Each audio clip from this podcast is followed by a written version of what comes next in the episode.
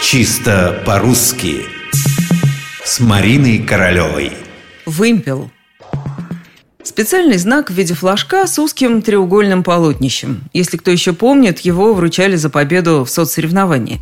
Но и сейчас на спортивных соревнованиях в качестве награды можно получить вымпел. Или вымпелы, если их несколько – но вот множественное число как раз и вызывает вопросы «вымпелы» или «вымпела». На первый взгляд «вымпела» звучит просторечно, как шофера, слесаря или токаря. То ли дело «вымпелы». Но не все так просто. Первый же словарь, к которому мы обращаемся за разъяснениями, орфоэпический словарь под редакцией Аванесова, действительно указывает множественное число «вымпелы» вымпелов. Но рядом в качестве допустимого варианта приводит и другой – «вымпела» вымпелов – Краткий словарь трудностей русского языка Яськовый и вовсе предлагает два эти варианта как равноправные. Хотите – вымпелы, хотите – вымпела.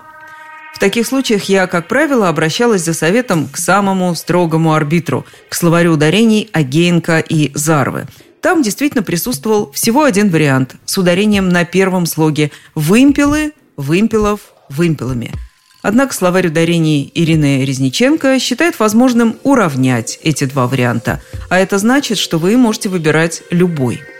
Ну и, наконец, о том, откуда это слово появилось. Историко-этимологический словарь Черных называет его происхождение довольно темным. Вроде бы пришло это слово из голландского, оттуда же перешло в скандинавские языки – шведский, датский, норвежский.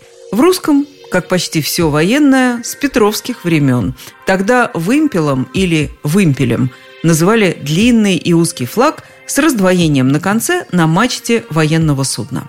Что касается раздвоения ударения во множественном числе слова «вымпел», оно сейчас выглядит, как видите, вполне законным –